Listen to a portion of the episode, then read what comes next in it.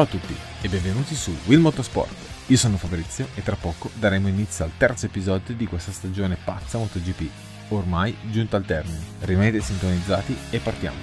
Questo weekend si è corsa l'ultima gara del campionato mondiale sulla pista portoghese di Portimao, Gran Premio dell'Algarve, bellissimo impianto di sali e scendi, fino ad ora utilizzato solo dalla Superbike, con la prima edizione nel 2008 vinta da Troy Bellis su Ducati. Per il moto mondiale è la prima e speriamo di una lunga serie. Due titoli da segnare, sette piloti in due classi per aggiudicarselo. Che bello!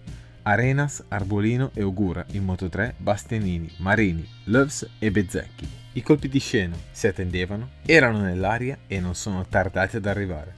Sappiamo tutti come siano turbolente le qualifiche della Moto 3, con i piloti che si fermano in mezzo alla pista, aspettano il gancio giusto per fare il tempo.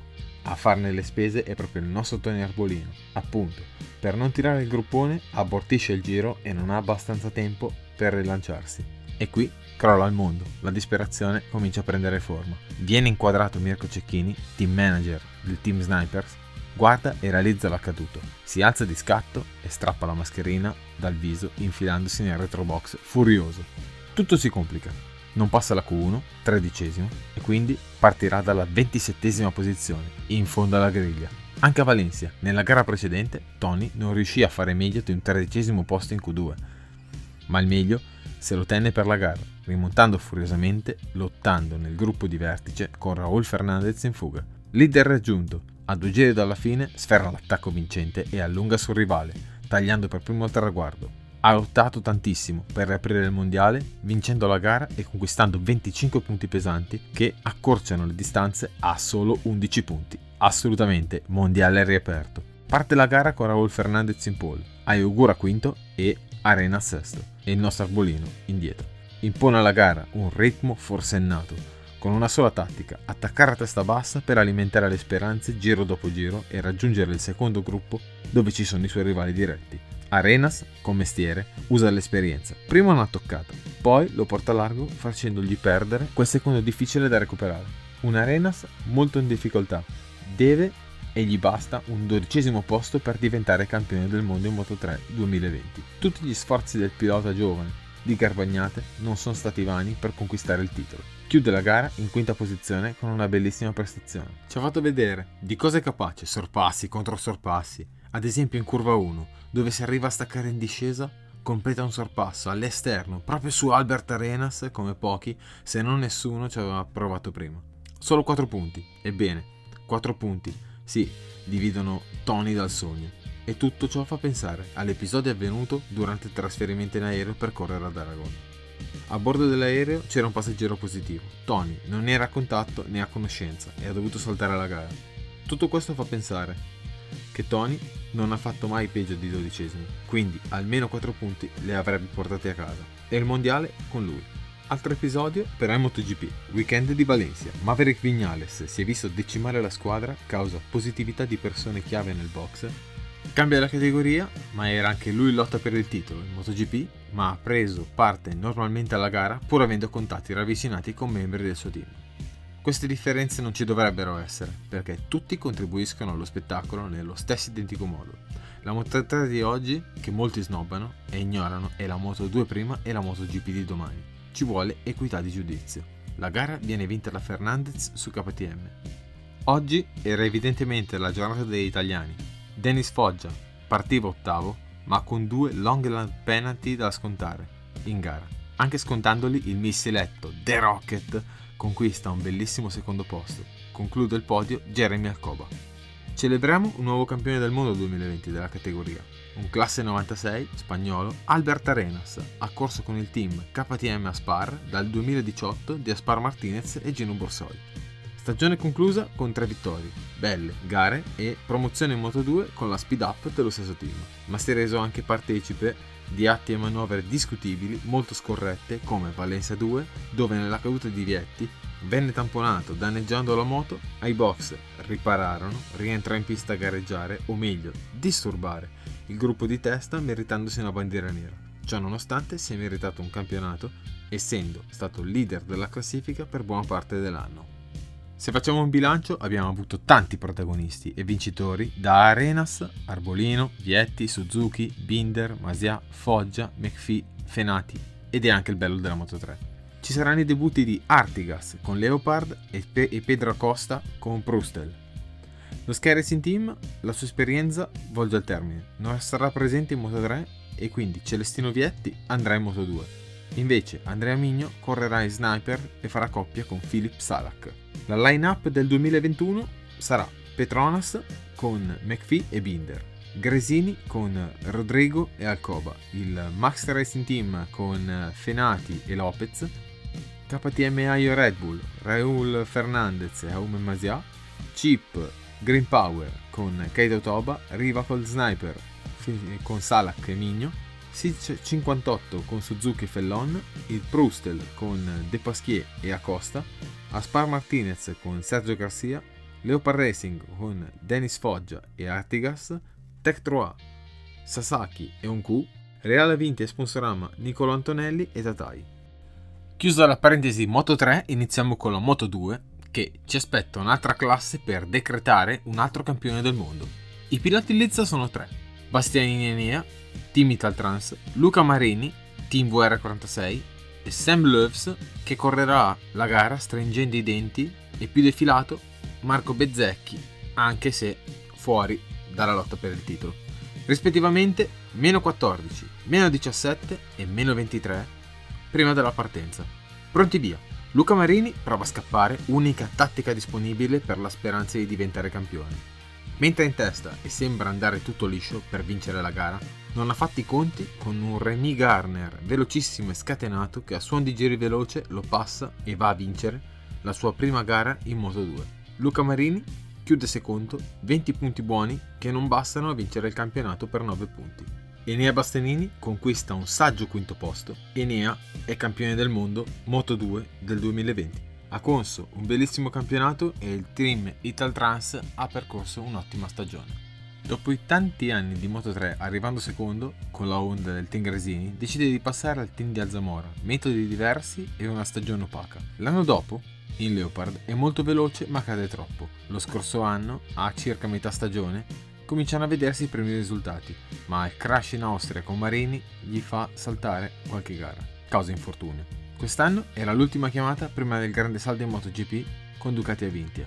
2017 Franco Morbidelli, 2018 Pecco Bagnaia. Nel 2020 il titolo ritorna in Italia, grazie e bravo Enea. Luca Marini è stato un degno rivale di Enea. Si sarebbe meritato il titolo in ugual modo. Troppi episodi hanno condizionato la sua stagione tarpandogli le ali. Prima gara, Losail, Qatar, gara dominata. A metà, poi, la sua Dunlop anteriore comincia a fare i capricci togliendogli confidenza, culminata col contatto all'ultima curva con Dixon, rimediando una caduta e cominciando l'anno con uno 0 Tre vittorie al suo attivo, Jerez, Misano e Catalunya, hanno dato certezze oltre alla costanza del rendimento. La caduta di Le Mans sul bagnato in FP2 ci ha fatto saltare in aria un full side che il segno lo ha lasciato fisicamente e mentalmente e una caviglia dolorante. Anche la caduta di Aragon è allacciata alla condizione fisica non ottimale. Nel 2021 i primi due del Mondiale Moto2 2020 saranno promossi in MotoGP con il team Avinti e Sponsorama. Non si può non parlare di Sam Loves, molto veloce per tutto il campionato con il team Mark VDS. Anche per Sam la stagione comincia in salita, con un infortunio ai tendini della spalla destra costretto a guardare la gara dei box anche per lui tre vittorie, Francia e le due di Aragon. Ormai sembrava essere pronto per vincerlo, ma in FP3 a Valencia cade e si frattura la mano. Di piloti doloranti ce ne sono stati e ce ne saranno tanti, purtroppo. Dispiace sempre quando qualcuno si fa male. Ricordo Capirossi nel 2000 a Brno che con le mani è sempre tribolato. Classe 500. Cadde nel warm-up e sopportò il dolore per tutta la gara svenendo nel box al suo rientro. Orge Lorenzo nel 2013, durante le FP2 bagnate di Assen, cadde e clavicola fratturata. Prenotò l'intervento e volò a Barcellona per operarsi. Domenica mattina, incredibilmente, è in griglia. Chiuse quinto la gara, soffrendo. Sam ha corso da guerriero, chiudendo il podio terzo, un vero eroe. Non proprio un rookie, Marco Bezzecchi, ma quasi. Rivelazione del campionato, secondo me. Esordì lo scorso anno in Moto 2 proprio col team Tech 3 KTM aveva un gran potenziale, ma è, come moto era ancora cerpa e infatti Binder solo da metà campionato dopo almeno 7 o 8 telai trovò la soluzione rincorrendo Marquez e quasi arrivò al titolo proprio per due punti nel 2020 è stato il nuovo acquisto del team Sky VR46 e nei test è subito veloce, ma anche lui ha cominciato la stagione con una frattura, la stracalo del piede. Due vittorie al suo attivo, Austria e Valencia e conclude con un buon quarto posto che fa sperare per il 2021 da protagonista. Chiudiamo con la Moto 2 con la line-up per il 2021 con il team Petronas Racing con Dixon e Vierge Red Bull KTM Aio con Remy Gardner, Ital Trans Racing con Joe Roberts e Lorenzo Dalla Porta, eh, Liqui Moly GP con Marshall Schroeter e Tony Arbolino, Oneox Sag Team con Casma Daniel e Tom Luti, MV Augusta Forward Lorenzo Baldassarri, Aspar Team Aaron Canet e Albert Arenas, Federale Olio Gresini, Nicolo Bulliga e Fabio Di Gian Antonio, NTS Racing, Barry Baltus, Tenor American Racing, Marco Ramirez e Cameron Baubier, Flexbox HP40, Hector Garzò e Stefano Manzi. Adesso parliamo di MotoGP. Oliveira ha dominato il weekend senza titubare o subire la pressione della gara di casa. Esce da Portimao con il bottino pieno, il famoso GPV, giro più veloce, pole position e vittorie. E aggiungiamoci anche un record della pista. Di più non poteva chiedere. Secondo un ottimo Jack Miller che offre l'ennesima buona prestazione in sella a Ducati e riscatta a suo favore il duello perso a Valencia contro Franco Morbidelli. Mi sembra scontato dire che con prestazioni del genere si merita a tutti gli effetti la Ducati ufficiale. Terzo, Franco Morbidelli, l'unico a disporre di un pacchetto vecchio 2019 e l'unico a ottenere risultati di rilievo del quartetto Yamaha. Franco Morbidelli è vice campione del mondo MotoGP 2020. L'unico risultato inaspettato da tutti, considerato come la quarta forza e anche dall'UMS. Anche lui si merita a tutti gli effetti una M1 ufficiale e sarà preso come base per il 2021. Alex Rins chiude il podio della classifica ridata in sella alla sua Suzuki in cerca di riscatto. Miguel Oliveira è un pilota da sempre affiliato a KTM, molto veloce e anche nelle categorie minori dove ha sempre sfiorato i titoli. Quest'anno è il pilota che ha vinto di più con la casa austriaca. Quota 3 vittorie, 2 di Miguel Oliveira e una di Brad Binder, rookie della categoria.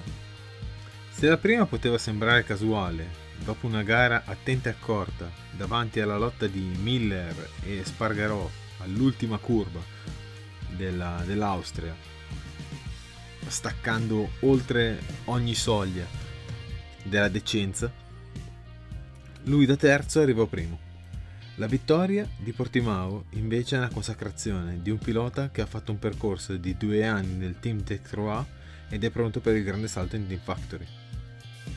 Grandi meriti vanno anche a Pedrosa, che ha fatto la differenza lontano dai riflettori, sviluppando una KTM acerba e dando un volto a una grande casa che si può giocare una buona prestazione nel 2021. Dopo i po' di vittorie già quest'anno ha perso le concessioni open, ha messo basi solide sullo sviluppo chi secondo me si dovrà realmente preoccupare il prossimo anno è proprio Binder, che se lo ritroverà vicino di box. Dopo la vittoria di Bernard da Rookie, che sembrava un, un nuovo marziano arrivato nella MotoGP, come rookie della categoria, è un po' sparito dai radar e dalla top 10. Speriamo che rinizia il campionato come aveva iniziato questo con ottime prestazioni. Se avremo l'opportunità di vedere un mondiale tradizionale, intendo con tutte le tappe del mondiale, senza covid o restrizioni particolari, vedremo i reali valori. Grazie alle vittorie di Miguel Oliveira, il team Tech 3 di RP Poncharal ritorna alla vittoria in MotoGP. Dopo anni di Yamaha in MotoGP, tante belle gare sfiorò in una volta sola la vittoria con Jonas Folger in Germania al Sachsenring nel 2017, gara ovviamente vinta da Marquez. Nel 2019 arriva KTM con la parentesi Zarco. Unico titolo vinto con Yamaha fu quello di Olivier Jacques nel 2000. Classe 250 fu lotta in casa con il compagno di squadra Shinya Nakano, vinto a Philip Island in volata. Il prossimo anno sarà Danilo Petrucci a fare compagnia a Iker Lecuona nel box Tech 3. Ducati chiude l'anno vincendo il titolo costruttori e l'anno prossimo schiererà una squadra di tutto rispetto formata da addirittura 6 piloti contro i 4 di Yamaha e Honda. Più o meno come quest'anno, ma quest'anno sono tutti forti perché sono Zarco, Martin, Marini, Bastianini, Miller e Bagnaia, considerando che Ducati è arrivata alla conquista del titolo grazie alle penalità ricevute da Yamaha sulla questione valvole nel campionato costruttori. La vicenda è discutibile, anche se festeggiare un titolo del genere non saprei. È molto marketing, ma mm, senza, senza penalità non so quanto si possa festeggiare. Un titolo è sempre un titolo e questo è il primo dell'era del ligno, speriamo che sia il primo di una lunga serie. Finito anche questo campionato e sono finiti anche i conflitti in Ducati, ultima gara per Dovi in rosso.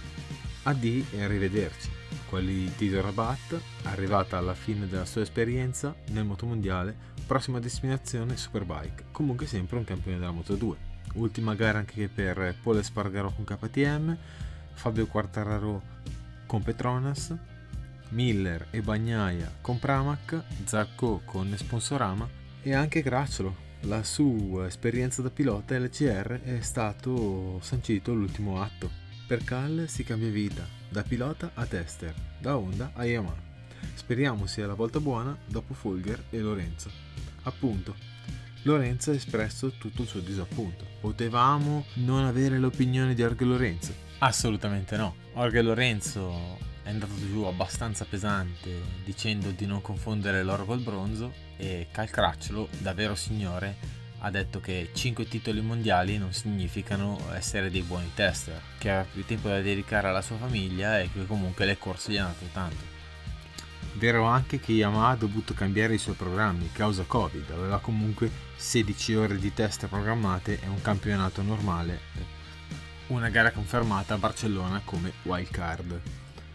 Ciò non significa la sua mancata preparazione fisica, il test di Portimao è stato molto deludente, con a disposizione una MotoGP, essendo un tester.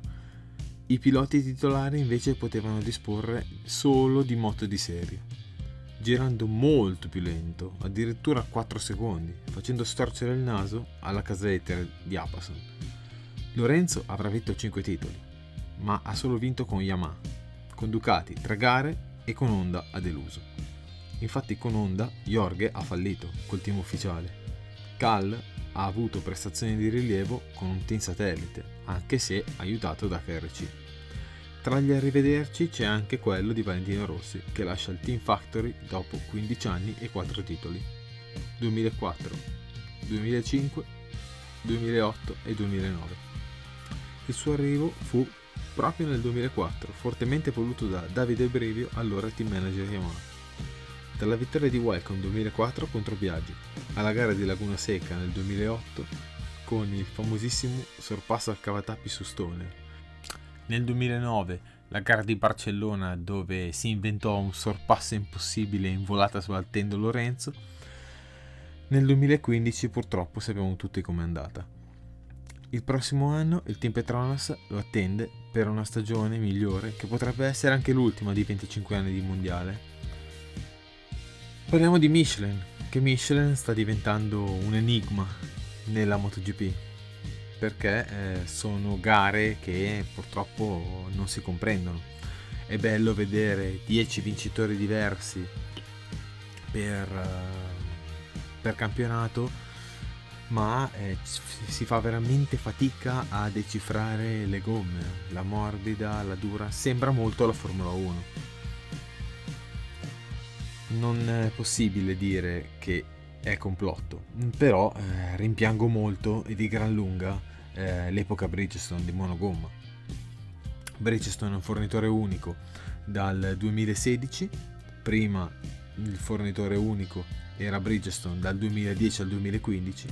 La prima rivoluzione di Michelin fu quella di passare dal 16,5 al 17 pollici, ovviamente con mescole e carcasse diverse. Michelin sta spostando gli equilibri del campionato con gomme secondo me non all'altezza, giudicate anche dai piloti detti ai lavori.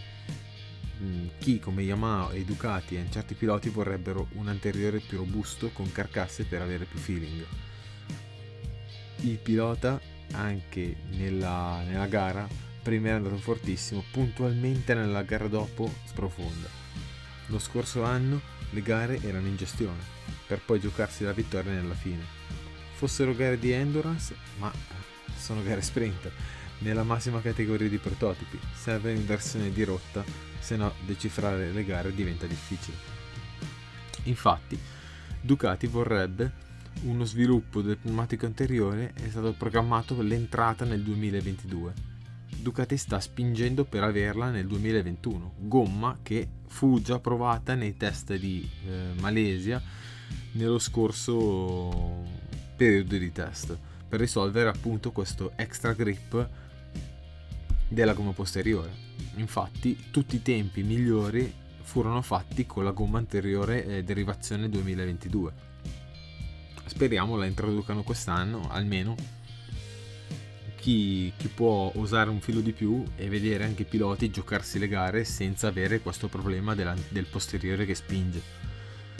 Se questa stagione si è corsa, si deve soprattutto a Carmelo Speleta, Deus ex machina della, della Dorn, quello che ha tenuto a galla tutto il MotoGP anche sostenendo i team, è riuscito a far disputare un mondiale che stava sfuggendo di mano andando per le lunghe, causa Covid. E ha dato sostegno ai team più piccoli che avrebbero rischiato di chiudere con tutte le trasferte e anche gli sponsor, perché anche, anche gli sponsor, non riuscendo a far partire un mondiale, anche le fatture, le sponsorizzazioni era anche difficile da chiudere. Molti contratti senza avere un, un, un inizio certo era tutto più, più complicato. Tante date, molte ravvicinate, anche tre weekend consecutivi, perché durante il campionato mondiale c'è sempre solo sempre un solo weekend che è il trittico, sarebbe Giappone, Australia, Malesia, uno solo. Invece quest'anno ci sono stati più weekend più tre weekend consecutivi. La stanchezza e lo stress per i piloti meccanici e lo staff si è fatta sentire sicuramente. Prima della partenza i piloti si sono messi in griglia ad applaudire Carmelo, doveroso. Speriamo il prossimo campionato sia più tranquilla e si possa entrare in autodromo come stampa, addetti e spettatori. Gara un po' deludente per Mir dopo la buona prestazione di Valencia 1 dove è arrivata la sua prima vittoria e la gara molto accorta proprio di gestione per portare a casa il campionato in uh, Portogallo invece abbiamo avuto una Suzuki con molti problemi soprattutto quella di Mir con problemi di elettronica il sabato e ha avuto parzialmente anche problemi di elettronica la domenica, specialmente dopo il contatto con Bagnaia. Foga di rimonte partito molto in fondo, è partito molto deciso, subito al primo giro, dopo tre curve, ha visto proprio un, uno spiraglio, si è infilato, il problema è che stava già chiudendo la traiettoria Bagnaia. Scontro inevitabile per entrambi il ritiro, per Bagnaia una sublussazione alla spalla, per Mir invece un problema di elettronica, secondo me avendo rotto un sensore proprio nel contatto. Sono state annunciate anche le prime date dei test invernali, diamo anche la line-up della MotoGP 2021 con Honda HRC Repsol con Mark Marquez e Paul Espargarò, Ducati Team con Jack Miller e Francesco Bagnaia, Yamaha Monster Energy, Maverick Vignales e Fabio Quartararo, Team Suzuki X-Star, Alex Rins e Wamir, Red Bull KTM con Brad Binder e Michele Oliveira. Aprilia con Alessia Spargerò e Lorenzo Salvadori in ballottaggio con Bradley Smith, deciderà tutto nei test di Sepang. Petronas eh, SRT Franco Morbidelli e Valentino Rossi, LCR Honda, Alex Marquez e Takaki Nakagami, Pramac Racing, Johan Zarco e Jorge Martin, KTM Tech 3A, Danilo Petrucci e Iker Lequana, Reale Avinti e Sponsorama, Enia Bastanini e Luca Marini. Siamo giunti alla fine anche di questo terzo episodio. Eh, pronto, stiamo preparando il quarto episodio, quello sulla gara del Bahrain, che ci sarà questo weekend. Intanto ricordatevi di sostenere il canale, di mettere mi piace su Spotify, di mettere segui su Instagram e anche unirsi al canale Telegram Will Motorsport. Fate pubblicità, fatelo sentire più in giro perché anche per voi è importante, anche per me è importante. Quindi, grazie di tutto, grazie dell'ascolto e al prossimo episodio. Se sei alla ricerca di motori, Will Motorsport è il podcast che fa per te. Lo trovi su tutte le piattaforme Spotify, Anchor, Other, Google Podcast, Apple Podcast e Overcast. Segui la pagina Instagram e unisciti al canale.